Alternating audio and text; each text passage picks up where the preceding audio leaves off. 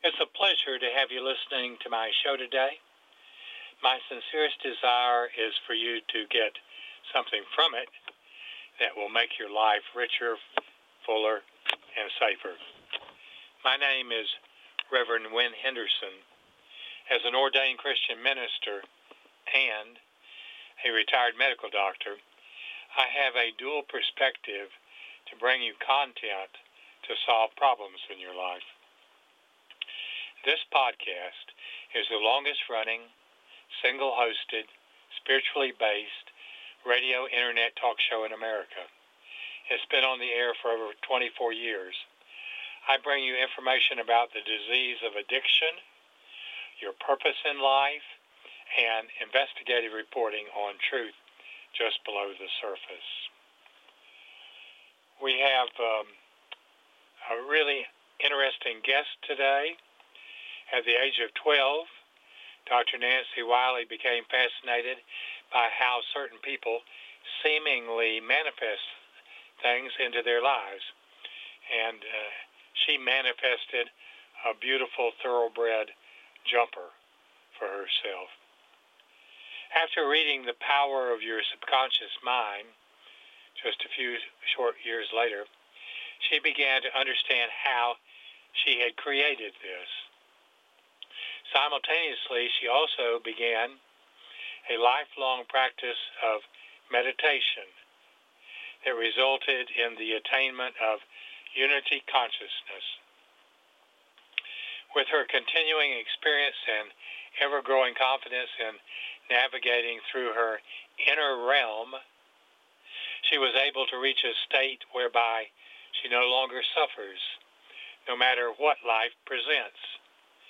Her source uh, in trust has become unshakable.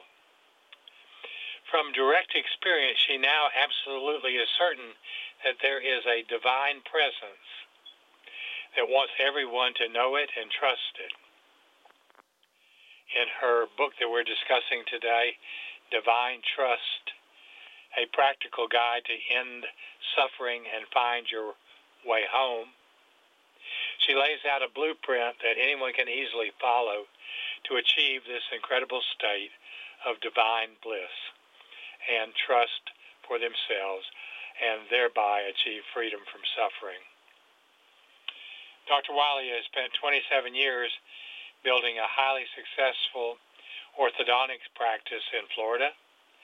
It was the school tragedy in Parkland that spurred her to feel the time was right to create and bring through divine trust.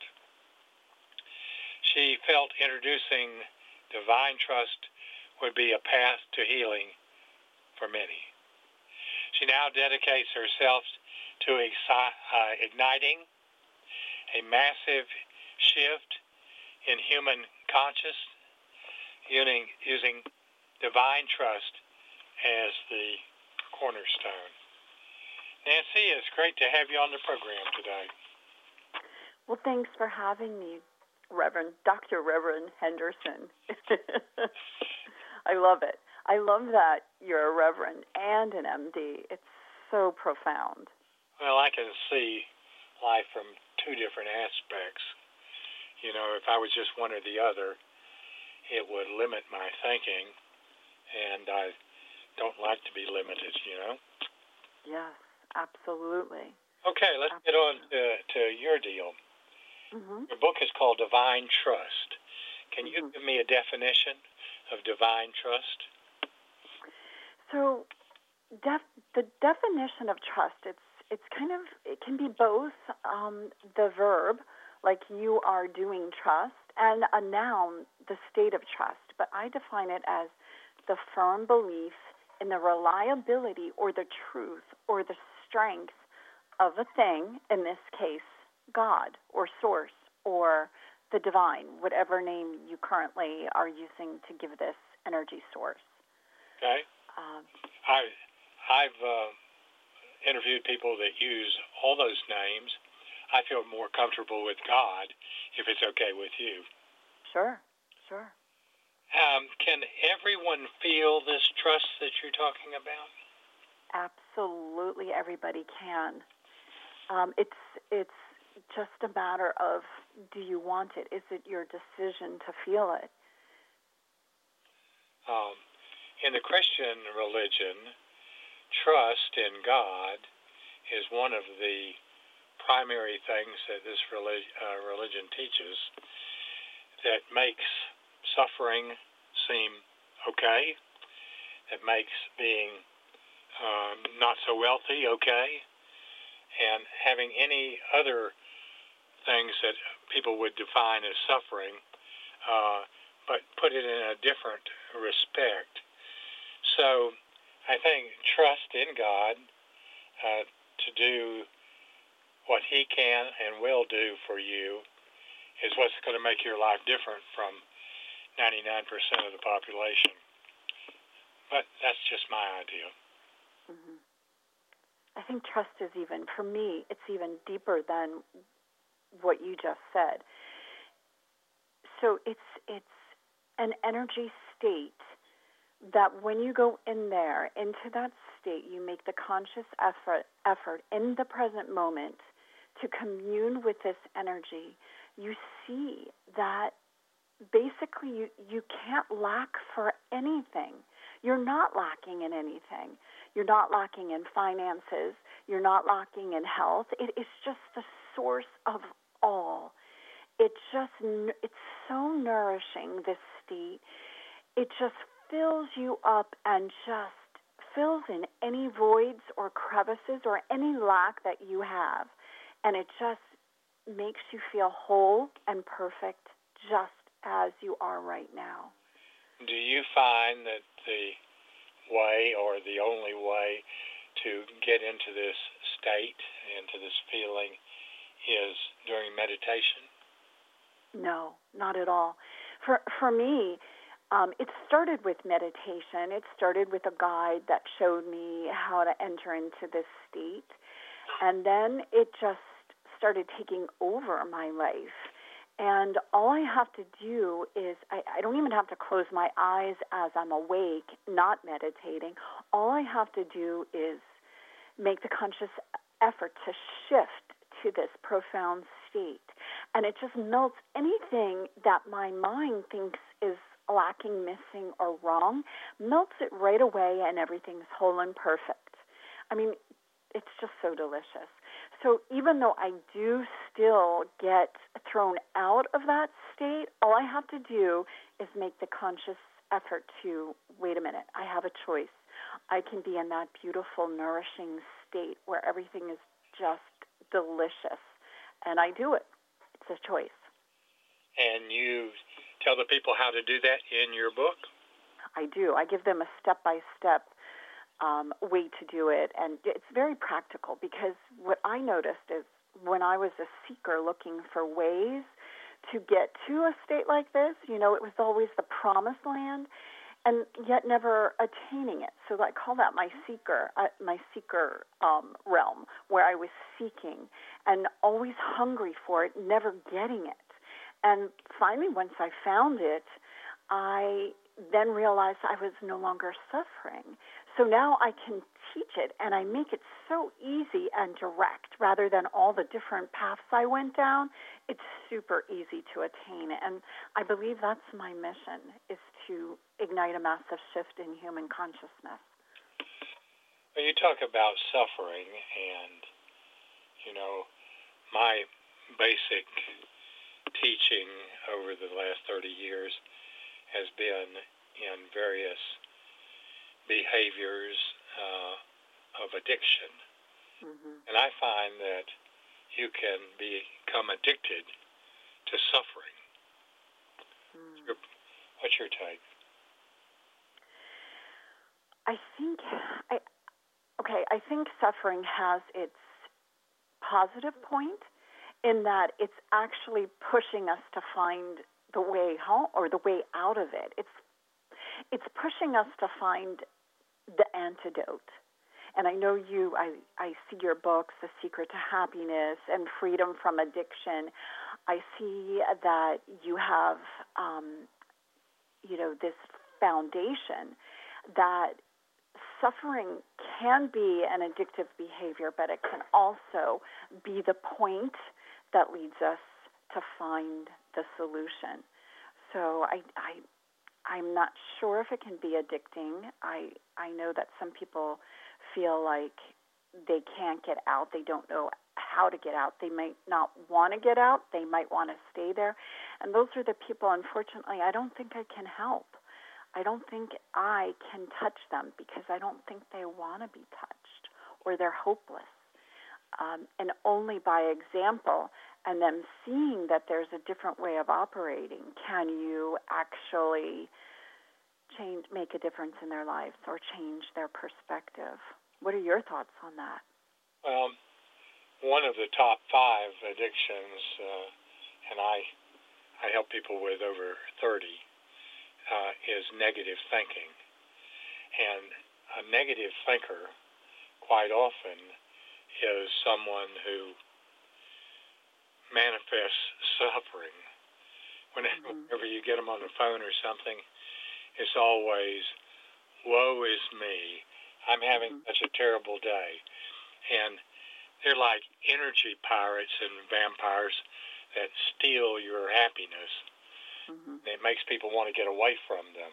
Mm-hmm. So I think suffering is a subset of um, of the addictive behavior, negative thinking, and uh, you can clear up all this mess by uh, the plan in my book.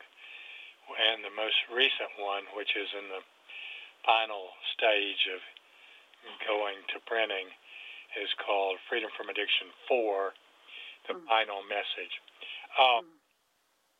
So it's all it's all tied in in my mm-hmm. in my point of view. Mm-hmm. Now, tell me your uh, take on the purpose of life. Oh, does everybody have a purpose? Everybody does have a purpose, and everybody has the same things and the same abilities that I do or that I think that you do with that spiritual knowledge. So we're based the same, built the same, but we just don't know how to access it. And that's where I think we're we're um, changing and shifting our our the way we're coming from and the way we're operating as um, human beings. Did I answer your question enough? yeah. Um, the purpose in life uh, mm-hmm. was one of the major things, or, or the way that I got started on my podcast 20 something years ago. Mm-hmm. And um, I wrote about how you can find your purpose in life in case you don't know what it is, and that's in the book. But I think knowing uh, and having a belief system that resolve, revolves around a concept of purpose can be the single thing that's most likely to give you ultimately what you would consider a good life. I'm uh, sorry. I have um, a special needs daughter, and she tends to interrupt me, so um, sorry about that. Would you like um, a break, or do you want to go on? Um, uh, yes, if you could pause the recording. I'm so sorry for this. Uh, Nancy, uh, you said your your daughter came into the room, and now you're ready to talk again. Yes. We were talking about the purpose of life, uh, and is different from for each of us.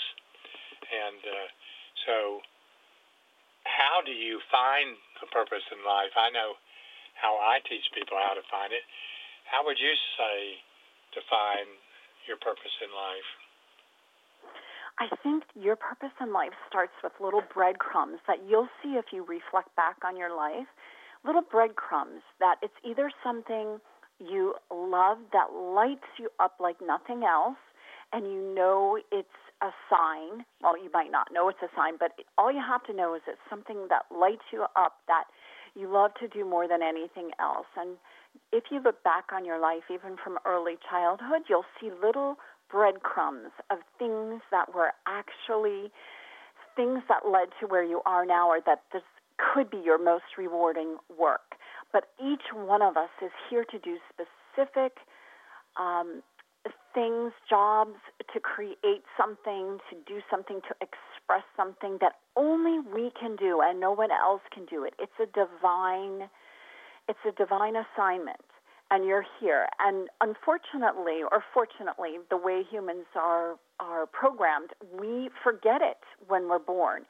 And it's the aspect of waking up to that, waking up to our divinity, waking up to who we really are and what we really are, rather than just a body, a vehicle. We're actually a vehicle for spirit to flow through us and out of us. And you only know this when you get into the present moment and you commune, or you look back on what you're so passionate about, what lit you up. It can also be a tragedy, a difficulty, a point of suffering where you you suffered, but you it caused you to find a solution. It it caused you to find a way out of your suffering. So then you could go on to help other people live and be elevated into a higher way of being than we currently operate. Well, that's a that's my definition of finding passion and your purpose in life. Someone said that your passion is any job that you would do even if they didn't pay you. I, I yeah. the surface at least that that was a good way of looking at it. Mm. I uh, think it it it fulfills you so much from the inside out that it, it's it fills up your soul. It fills up your beingness and it satisfies you where nothing else can to that degree. Um, being a, a Christian minister, my primary resource is the Bible. Mm. Um, are there examples that you know of of what you're calling divine trust in the Bible? There are. There's so many. When I I was asked that question and I started looking up all the different answers to that, there were so many. There, um, man says, "Show me, and I'll trust you." God says, "Trust me, and I'll show you," and that's in Psalm 126, um, 6. That's one. I love that one. Mm-hmm. And I mean, there's so many. I, I have like hundreds. And it's not just from the Bible. I also found from um, the Quran and, you know, from Islam and Buddhism and all different types of religions. They talk about trust. Um, and this is this is a beautiful one. Proverbs 3, 5, and 6. Trust in the Lord with all your heart and lean not on your own understanding. In all your ways, submit to him, and he will make your paths straight. So that's like the old time verbiage of what my divine trust is bringing to modern day man or humankind. Well, you said in all the religions, you find examples of talking about trust. You also find in all religions the underlying thoughts about love, but when you look at the other religions, they don't seem all that loving sometimes. Yeah. I wonder how we well, that situation. So for me, it's my direct communion with Source, with God, with that. When you see and you can commune into that energy, sit there and sense and feel what's coming back because it wants us to see it, it wants us to know it, it wants us to see that we are it and it is us. And then when you, you palpate into it, you sense into it. It's loving, it's kind, it's giving, it's warm, it's it's just so loving. You never see anything unkind or unforgiving when you directly know it. So when I hear those words in the Bible or I hear them in another religion, I feel that that is man mankind manipulated things in what is being written. I don't feel that is true at all. Not at all. I don't find one ounce, one shred of ugliness or or or meanness or negativity whatsoever in that energy. Not at all. Ever. Within what you talk about, source, God, or any of the different names you call this energy, do you consider yourself Christian? I consider myself one with this energy.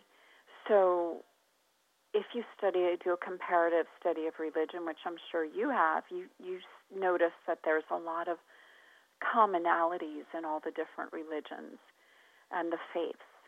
And I would say I align with the commonality, and that is where I lie. So, I would I say I'm Christian? Yes, but I would also say I'm other things as well. So I, you know, I know that's a you know confusing, but it's not really confusing when you align right into that energy. You have one way of being, and that's all loving and all encompassing and everything. Well, you said in your book that you were raised Catholic. And yes, there's I was. A lot of Catholics listening to the program today. Uh, okay. How do you feel about Roman Catholicism? Well, I think it has the aspect of showing you directly what I experience myself directly. Um, I feel they also have a middleman that is good enough to experience God, and and I have exception with the unworthiness. You know, just say the word and I shall be healed. I am unworthy to receive you. Um, I don't feel that's true at all. And I feel if I can commune so profoundly, so strongly, where I couldn't do that while I was sitting in a Catholic Mass, but I can do it when I'm here right now with you in this moment. You tell me what is more more profound, and do we even have to put labels on anything? I don't feel the need to put a label on anything. Mm-hmm. Well, that's right, but in our society, everybody's labeled. You're labeled a, a Republican, a Democrat, a progressive, a, um, a liberal, a conservative. You know, they've got labels for everybody, and I'm not sure that that's the best thing is to just put labels on people. Well, I'm sure that is not the best way to be. That is coming from the mind. There's two ways to operate in life. One is to come from your mind, let it dictate everything, or one to come from consciousness. In the present moment, directly conscious of your thoughts and your your energy connections.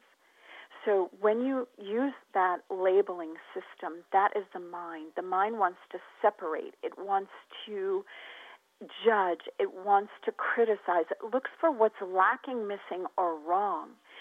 I come from the universal consciousness where where I look for what unites, what's good, what's beautiful. And it's a completely different paradigm to come from. That is the mission of divine trust. And that is where humanity is moving towards. It's moving away from this negativity and this labeling and categorizing and finding something lacking, missing, or wrong to finding what's beautiful, what unites us, what brings us together, what we all stand for. Do, do you see the difference? It's a complete paradigm shift.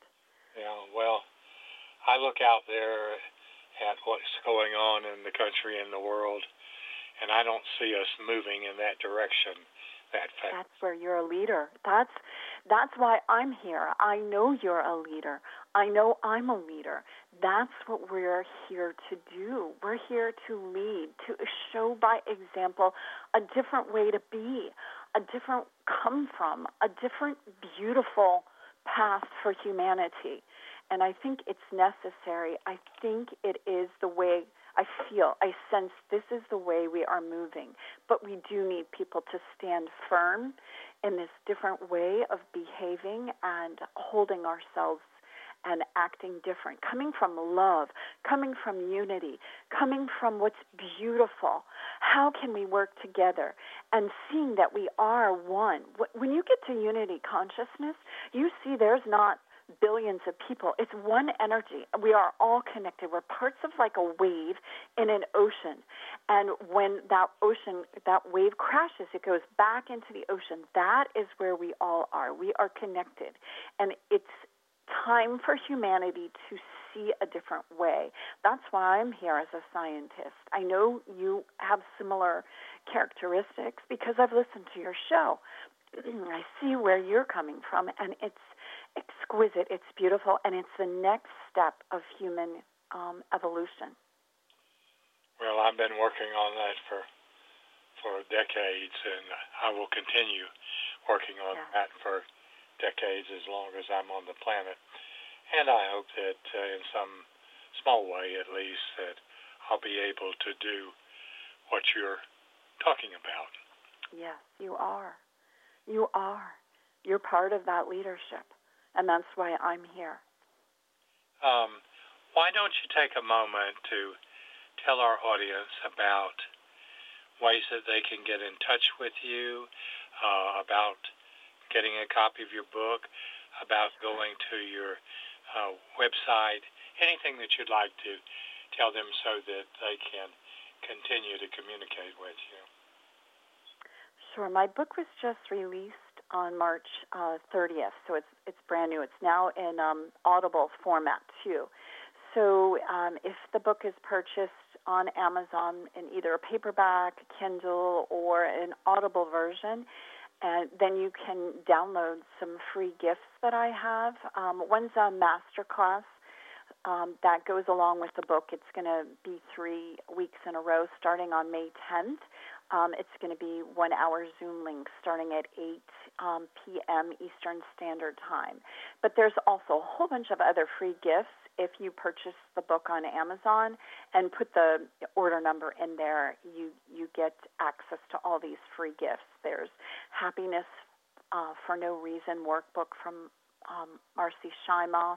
There's a beautiful meditation from Dr. Sue Morter.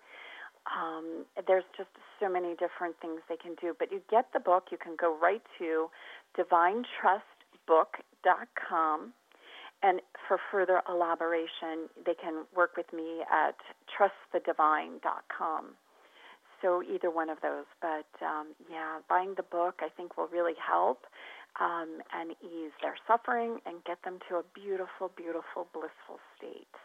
Right. I live in Sylva, North Carolina, and I'm about 12 miles from the boundary uh, of the Cherokee Reservation. Mm. And in your book, you told a story. It's an old story, but I think I would like to reiterate it and get your your take on the significance. The lesson is from an, a parable that can serve us well during these times a Cherokee grandfather shares with his grandson that each of us has two wolves fighting inside of us. One wolf is full of anger, regret, self pity, and resentment. The other wolf is full of love, generosity, truth, compassion, and faith. When the grandson asks the grandfather, which wolf will win the fight? The grandfather replies, The one you feed. I thought that was very deep spiritually. Very, very deep. I love that. That's from Marci Shimoff, her foreword in my book. And yes, absolutely. It's all a matter of choice. We have the choice. And even it doesn't matter if one minute you you're being one way, that's you know what you don't want just the second minute later choose again. That's um, that's a really good lesson to learn is the choice of where we put our energy and attention. Yes absolutely. I love it. Um, is there anything in the the content, the text of your book, that you want to reinforce now? Um, we've asked a lot of questions, and you've answered a lot of questions. Is there anything that you'd like to bring up? Yes, I I, I would. Um, in in the book, it's later on. I believe it's chapter eight. I talk about resistance and and resisting a situation or an event or a characteristic or anything. It can be anything.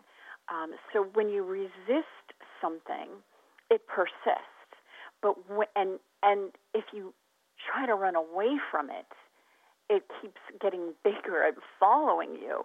But when you turn around and you plant two feet squarely and look it in the eyes and you say to it, okay, I accept you. Come, come on, come on. Let me see what you got for me. And you look at it as a gift or an opportunity. Whatever that was and it dissolves, and whatever that is beautiful and good about it unfolds just like a flower, just like a rose. And you see, there was nothing to fear, nothing to resist, nothing to run away. And you're saying yes. It's just the most, it's one of the most healing, beautiful things you could ever be taught in this in this world. And someone needs to model it for you, teach it to you, and then maybe help you through it once, and then it's a gift you have forever of how to handle things in life that your mind labels as negative. And it's it's it's an exquisite gift. And maybe just by hearing that knowledge it could help unfold it. But it's laid out even more specifically in my book with um an audible aspect of it too, so you can do it in the present moment rather than just in the mind. Divine Trust, mm-hmm. Nancy Wiley. Um, you you've gotten a lot of important stuff from Nancy today, and I think you ought to pick up a copy of her book and read it. And uh, after that, you'll have more questions and more answers. Thank you, Nancy, for being on the program. It was oh, thank you so much, Reverend. All right, it was it was my pleasure. Thank you. I hope we helped some people out there. okay.